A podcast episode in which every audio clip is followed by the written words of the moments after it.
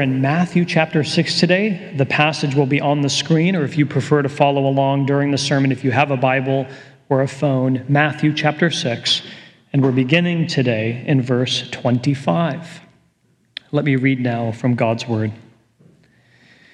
This is Jesus speaking, and he says, Therefore I tell you, do not worry about your life, what you will eat or drink, or about your body, what you will wear. Is not life more than food, and the body more than clothes? Look at the birds of the air.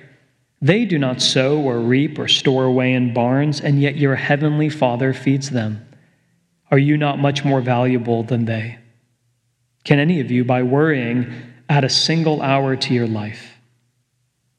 And why do you worry about clothes? See how the flowers of the field grow? They don't labor or spin, yet I tell you that not even Solomon in all his splendor was dressed like one of these. If that is how God clothes the grass of the field, which is here today and tomorrow is thrown into the fire, will he not much more clothe you, O you of little faith? So, do not worry, saying, What shall we drink, or what shall we eat, or what shall we wear? For the pagans run after all these things, and your heavenly Father knows that you need them. But seek first his kingdom and his righteousness, and all these things will be given to you as well. Therefore, do not worry about tomorrow. Tomorrow will worry about itself. Each day has enough trouble of its own. That's God's word. Let's pray. God, with this incredibly important passage open in front of us, we ask now that you'd open our hearts, that we would be able to not only understand what's here, but to see and to experience Jesus in a more deep way. We ask this in his name. Amen. Now, if you've been with us for the past few months here at Reality Church London, you'll know we've been in a series on the Sermon on the Mount. This is Matthew chapter 5, 6, and 7. And this is Jesus' teaching about discipleship, what it means to follow Jesus in London today.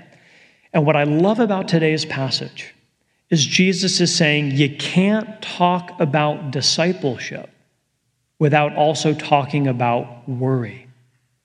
Jesus recognized that everyone worries about all kinds of things. You know, over the past few weeks, I've been preparing to teach and to preach about worry. And so I've been reading and I've been listening to articles and podcasts and trying to make sure I know as much about this topic as I can. And as I'm preparing my sermon, I'm thinking to myself, have I read everything that I need to read? Did I miss something? Is the sermon going to be too dense? I'm worrying about preaching a sermon on worrying. And the fact is, for all of us, this is not an abstract topic. For some of you, as you've gathered together with us, either in person or on Zoom, this morning you are weighed down by worry. You are riddled with anxiety. This is not an abstract topic. And the first thing that I need you to see before we get to work looking at the passage is that just the presence of these verses in the Bible is incredibly good news. Because Jesus is saying, I know that you're a worrying people. And actually, remember, this passage is addressed to disciples. This passage is addressed to people who have spiritual backgrounds, who identify as followers of Jesus. And he says, I know even you too are going to be filled with worry. And what I love is as we hear these words from Jesus today, as they meet us this morning in the midst of our worry, in the midst of our anxiety, what we find is Jesus being incredibly gracious and tender. The fact is, and I've got to confess this to you, the biggest challenge that I find in preparing to preach a sermon like this is can I match the tone of Jesus? Because he's so tender and so gracious and so compassionate for those who are weighed down by worry. And so, if that's you this morning, or if that might be you in the future, there's no better place to be than the presence of Matthew 6 to hear these words of Jesus about worry and what it means for us. So, Let's take a look at this passage under the following three headings. The first thing I want to show you is what worry is. What is it? Where does it come from? The second thing we'll see is what are the remedies that Jesus offers for our worry. And then last, we'll see the great physician, the one that we ultimately need. So, what is worry? What are the remedies that Jesus offers? And the great physician that we all need. So, first, what is worry? Now, it's important to begin actually by saying what worry is not. Worry is not thinking about your future, having concerns about things, making plans. Actually, all of those things in the Bible are commended, they're really important. The Bible talks about preparing for the future, planning well, having concern and passion for things. Absolutely. Worry, according to Jesus, is actually something different. And we get a clue if you were to read this passage in Greek, that's the language it was originally written in. The word that Jesus uses for worry is actually a compound of two words that literally means over concern. We might say hyper concern. What Jesus seems to be saying is worry, the thing that he's talking about, is what happens when your healthy concerns grow in an unhealthy way, when they grow out of proportion. And so I think that actually we're better helped not by using the word worry, but using another word that's pretty common in our vocabulary anxiety. That's what Jesus is talking about here. To not worry, Jesus is saying, is to not be anxious or to not be filled with anxiety. That's a word that we can relate to. That's a word that's very commonly used in our vocabulary in a city like ours. We are, in some ways, the age of anxiety. And what is anxiety? What is worry? It is concern or care about something to such a degree or to such an extent that it limits your ability to be present and to be in the moment. It's care that has consumed you. It's concern that has robbed you of the ability to be present, to be in the moment. We actually have a great example of this. Luke chapter 10, some of you know the story. But Jesus has gone over to the home of his friends, Mary and Martha. They're having a dinner party. And while there, Jesus is in the lounge teaching and talking with his friends. And Martha is the one who's in the kitchen. And she's serving, she's busily making preparations for the evening. And the text says that Martha was distracted. She was distracted. So, as Jesus is there in the lounge talking with Mary and the others, Martha runs out and she says, Jesus, Jesus, tell my sister to help me. I'm doing all of this by myself. And Jesus looks at Martha and listen to what he says Martha, Martha, you are worried, same Greek word, and upset about many things, but only one thing is needed. Now, what's Jesus saying? Is it bad to be a good host?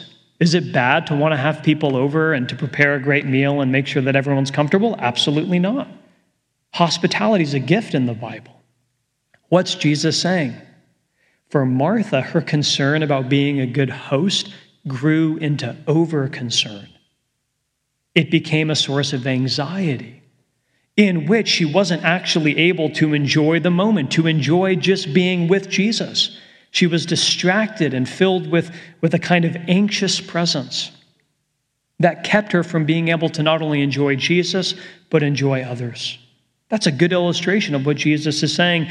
It's a kind of care and concern that has grown to such an extent that it limits your ability to be present and in the moment. Worry, then, is living in this world like everything depends on you. That's what anxiety is. It's living in this world as though everything depends on you. Now, as we'll see here in this passage, but also pulling ideas from the rest of the Bible, there are many reasons why people worry. There are many reasons why we have anxiety. And I want to be clear there are biological, or you might say physiological reasons for worry. There are temperamental ones. There are relational reasons why some of you worry. Those reasons, by the way, are all important and you need to pay attention to them. And I want to be clear for some of you here today, part of the reason for your worry or your anxiety may be medical. And you may need not just friendship and community, but care from medical professionals. But what Jesus is saying here about worry is not to dismiss those other really important factors, but it is to say that at the bottom, there's always also a spiritual root for worry. And that's what Jesus is going to address. So I'm not dismissing those other important factors, but I am saying Jesus is calling our attention that at bottom, there's always a spiritual component or a spiritual root for the worry that we experience, for the anxiety that's present in our lives. And he gives us two spiritual roots, and I want to unpack them with you for just a minute. The first spiritual root of worry, living in this world like everything depends on you, is idolatry idolatry. Now, we were last week talking about treasure. Do you remember Matthew 6 19? If you were here, Jesus asked the question, Where is your treasure? We define treasure as the thing that's most important to you, the thing that animates your life. And we said last week to put our treasure in heaven because treasure on earth, that is, treasure in anything of this world, can ultimately be lost or taken away. Now, these two passages, last week and today, they actually belong together because you will always worry most about what you love the most. You'll always worry about your treasure. And Jesus is saying if you treasure things that you can lose, then of course you're going to be worried. Because you're going to be constantly anxious to keep them and to protect them and to make sure everything is going just the way that you hope. So we said last week, and we'll say again today if your treasure, if the thing that matters to you more than anything else is doing great in your job or having a great career, being totally successful, if for you the measure of your worth is the quality of your work, then you're going to be a constantly anxious person. And you're always going to be saying, Have I done enough? Am I getting the recognition at work that I deserve? What if I lose my job? Now, is losing your job hard and terrible? Absolutely. But if the thought of losing your job doesn't just disappoint you, but if it makes you despondent, if it fills you with absolute dread, that might be a clue that not only is it your treasure, but there's a kind of idolatry which is serving as the source or the root of your worry. And so Jesus is saying, look at what you're worrying about. That connects to our loves, it reveals what we treasure. So, at the root, idolatry is always in some way connected to our worry. Second spiritual root of worry, though, not just idolatry, but unbelief. Unbelief. Now, let me be clear here. Remember, Jesus is talking to people who identify as disciples. They go to church, they know the Bible verses. And Jesus is saying, Yeah, I know you say you believe in God, but in your moments of worry, you're revealing that something else more than the presence of God is more real and captivating to you. So let me be as gentle as I can here. But Jesus is trying to help us see that if you worry, if you're filled with anxiety, it's because at some level, the knowledge of God isn't as real to you as something else in your life. And what happens is actually a kind of functional atheism where you live in this world as though God isn't actually out there. You're living in this world like everything depends on you. Rebecca Pippert has a great line in one of her books where she says it this way The lie of all lies at the heart of our problem is that we keep acting like God when we're only human. We pretend to be infinite and eternal, but actually we are pathetically bound by time and space. We're not God. One of the roots for our worry is unbelief. Oh, you might say God is out there, but in that moment, something has become more real and more captivating to you. Idolatry and unbelief, living in this world as though everything depends on you. That, Jesus says, is what worry is and where it comes from. But what I love about this passage is Jesus doesn't just diagnose and tell us what worry is and where it comes from and then say, okay, now good luck. But he offers remedies.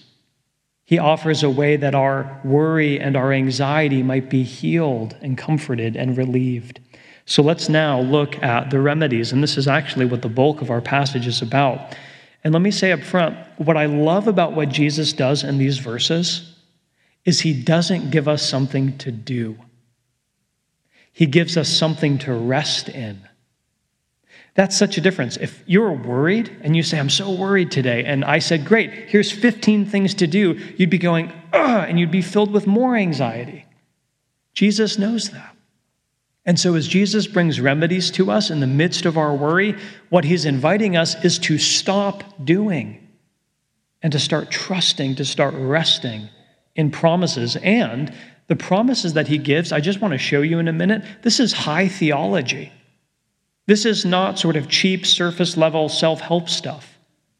Jesus is trying to push our faces into rich theology that you can drive the anchor of your soul down into and find something that's a refuge for you in the hardest moments of life.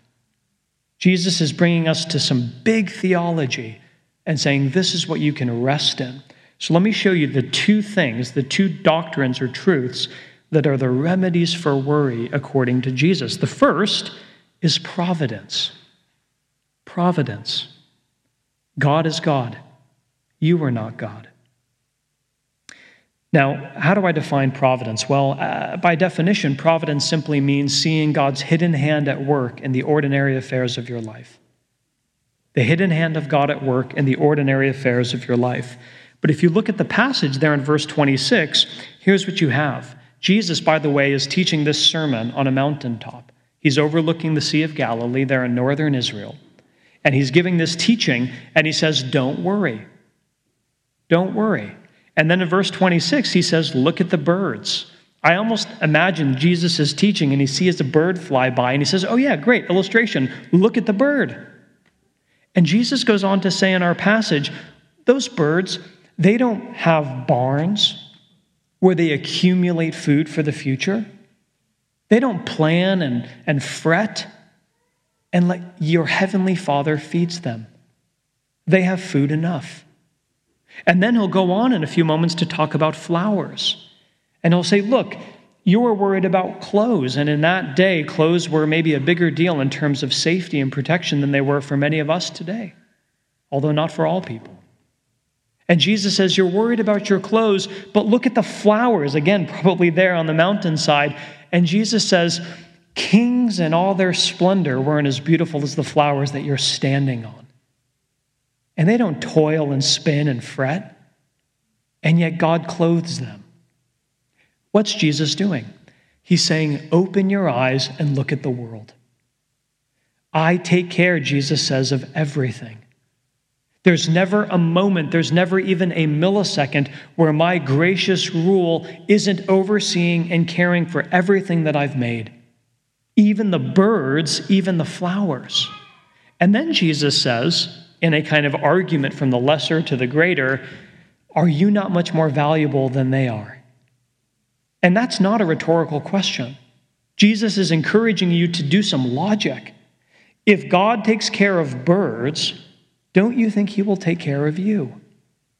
Because a bird is a bird, but you're a human. You were made in the image of God.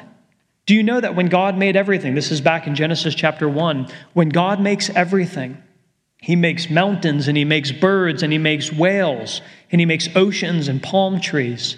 And he looks out over everything and he says, Yeah, that's good. And then he makes human beings. And he looks at creation now with human beings in it. And he says, Now, this is very good. You see, you're the thing that God, when He looked down, said, This is very good. And Jesus is saying, to, to the logic, if God takes care of the birds, He's definitely going to take care of you. The passage, Jesus is saying, Open your eyes, awaken to the fact that God is working. He's on His throne. The world is spinning because He makes it spin and the birds have food and the flowers have beauty because God gives it to them, are you not much more valuable than they are? This is the doctrine of providence. How does this work practically? Years ago, this is 16th century, there was a man named Martin Luther. He was a Christian, a leader, a theologian, and he had a good friend named Philip Melanchthon. And Philip, they were both important church leaders, but Philip was a very timid person. He was very anxious. He was very nervous all the time kind of had an anxious state. And so one morning, as Philip the day before had received really bad news, he came downstairs and he was filled with anxiety, filled with fear, totally worried. And Luther looked to him and simply said, Let Philip cease to rule the world. Let Philip cease to rule the world. What Luther was saying was, You're trying to run the world, but that's a job that's way too big for you. You can't do it. God is on his throne. Providence is real. Let Philip cease to rule the world. Maybe part of the reason today why we're such uh, anxious and, and nervous people is because we're trying to do God's job. We're trying to do a job that's way too big for us.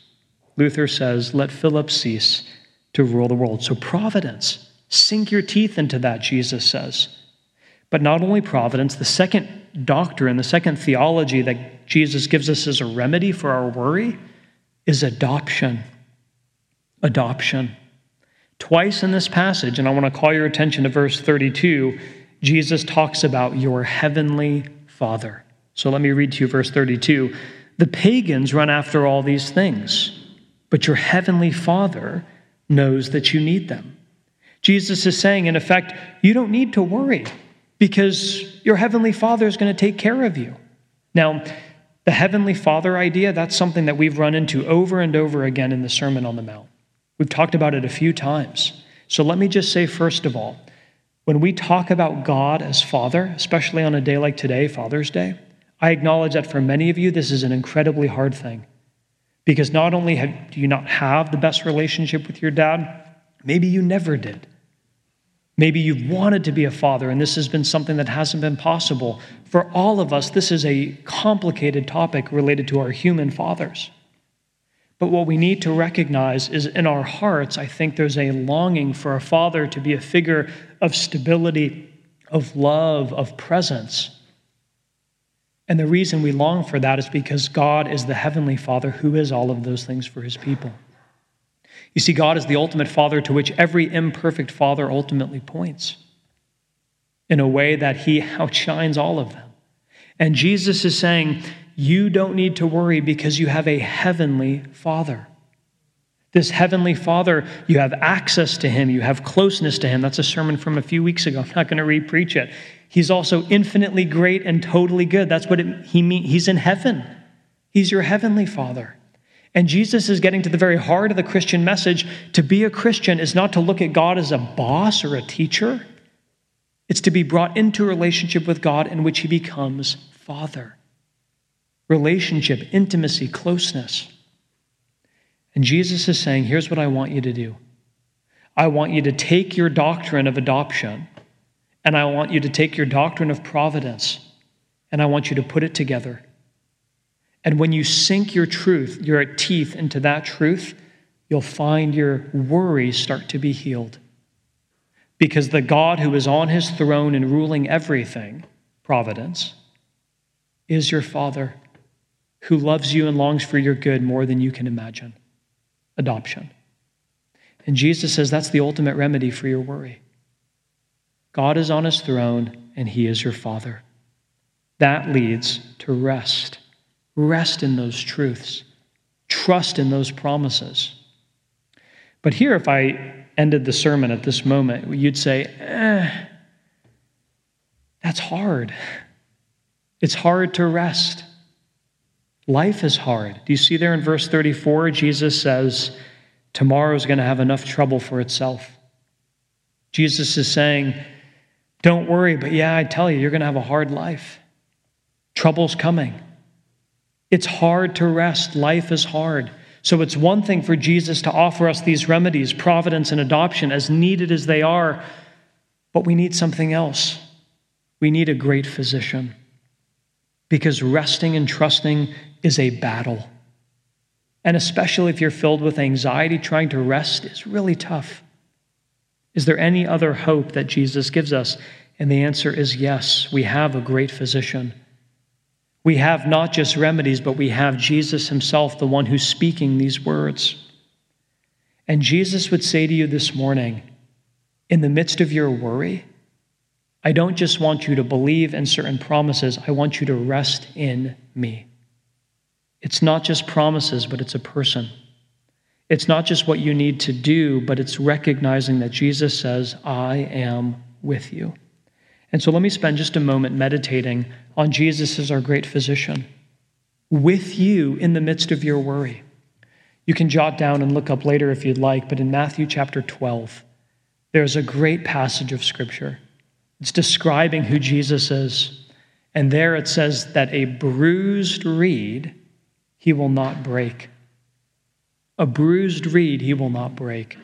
A bruised reed is a useless reed, a reed that serves no purpose anymore. And it's an image of a person who's become weak and fragile, a person who's t- teetering over, about to fall down. And Jesus, as our Savior, Jesus, as our healer, when He looks at broken and weak and fragile people, Jesus doesn't break you. But He moves towards you with kindness and with compassion and with great tenderness. A bruised reed He will not break. Do you know what that means?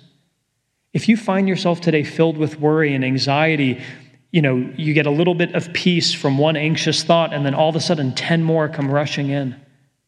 And you say, How am I ever going to deal with this?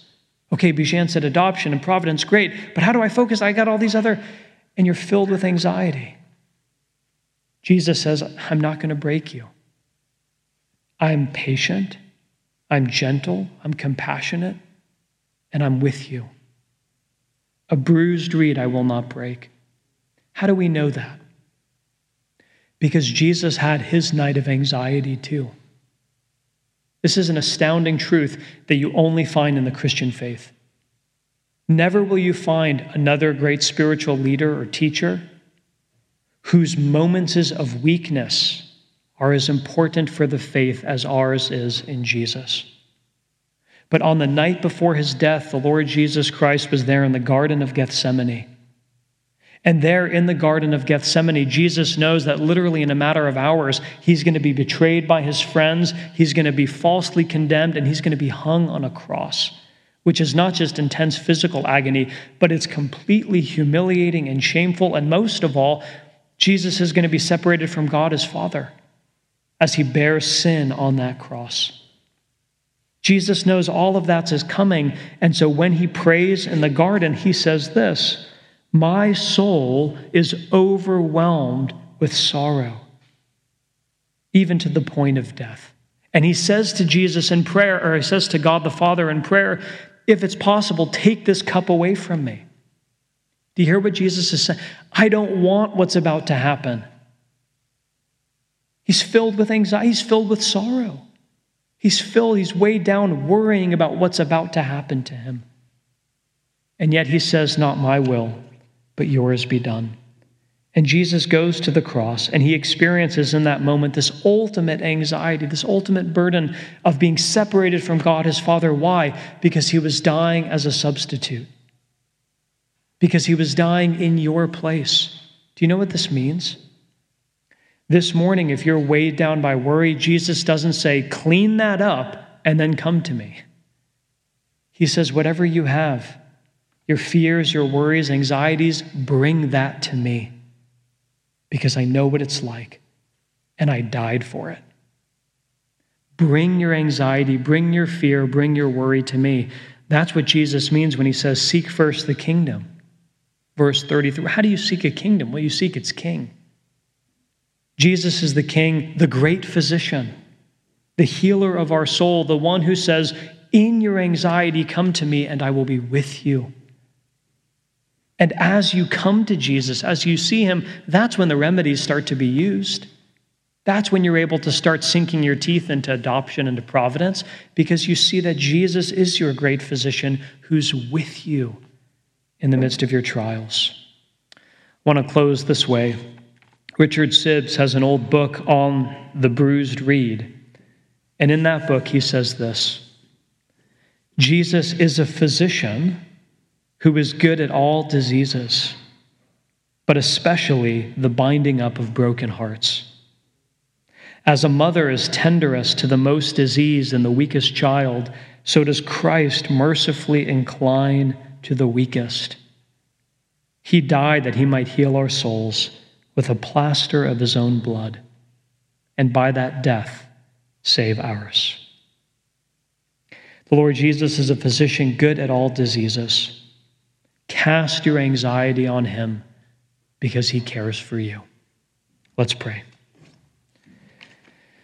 Our God, thank you for meeting us this morning in Matthew chapter 6. And Lord, we acknowledge that we are a worrying people. We thank you for remedies, but we thank you most for the great physician, the Lord Jesus, who's with us even this day. Lord, many of us right now are weighed down by worry, and so we lift our hands in surrender and say, Give us more of Jesus. We don't even know what to do, we don't even know where to start. But give us more of Jesus. Help us to encounter him, our great physician, as we respond now in song. We pray this together in Jesus' name. Amen. The Lord Jesus is patient and gracious and longs to have whatever you can give him, whatever you want to bring him. So bring him your full self today with all the worry and the anxiety that's there. This is a time of response. And so, as the songs are being sung, you can stand, you can sit, you can kneel, but bring yourself to Jesus now as we respond.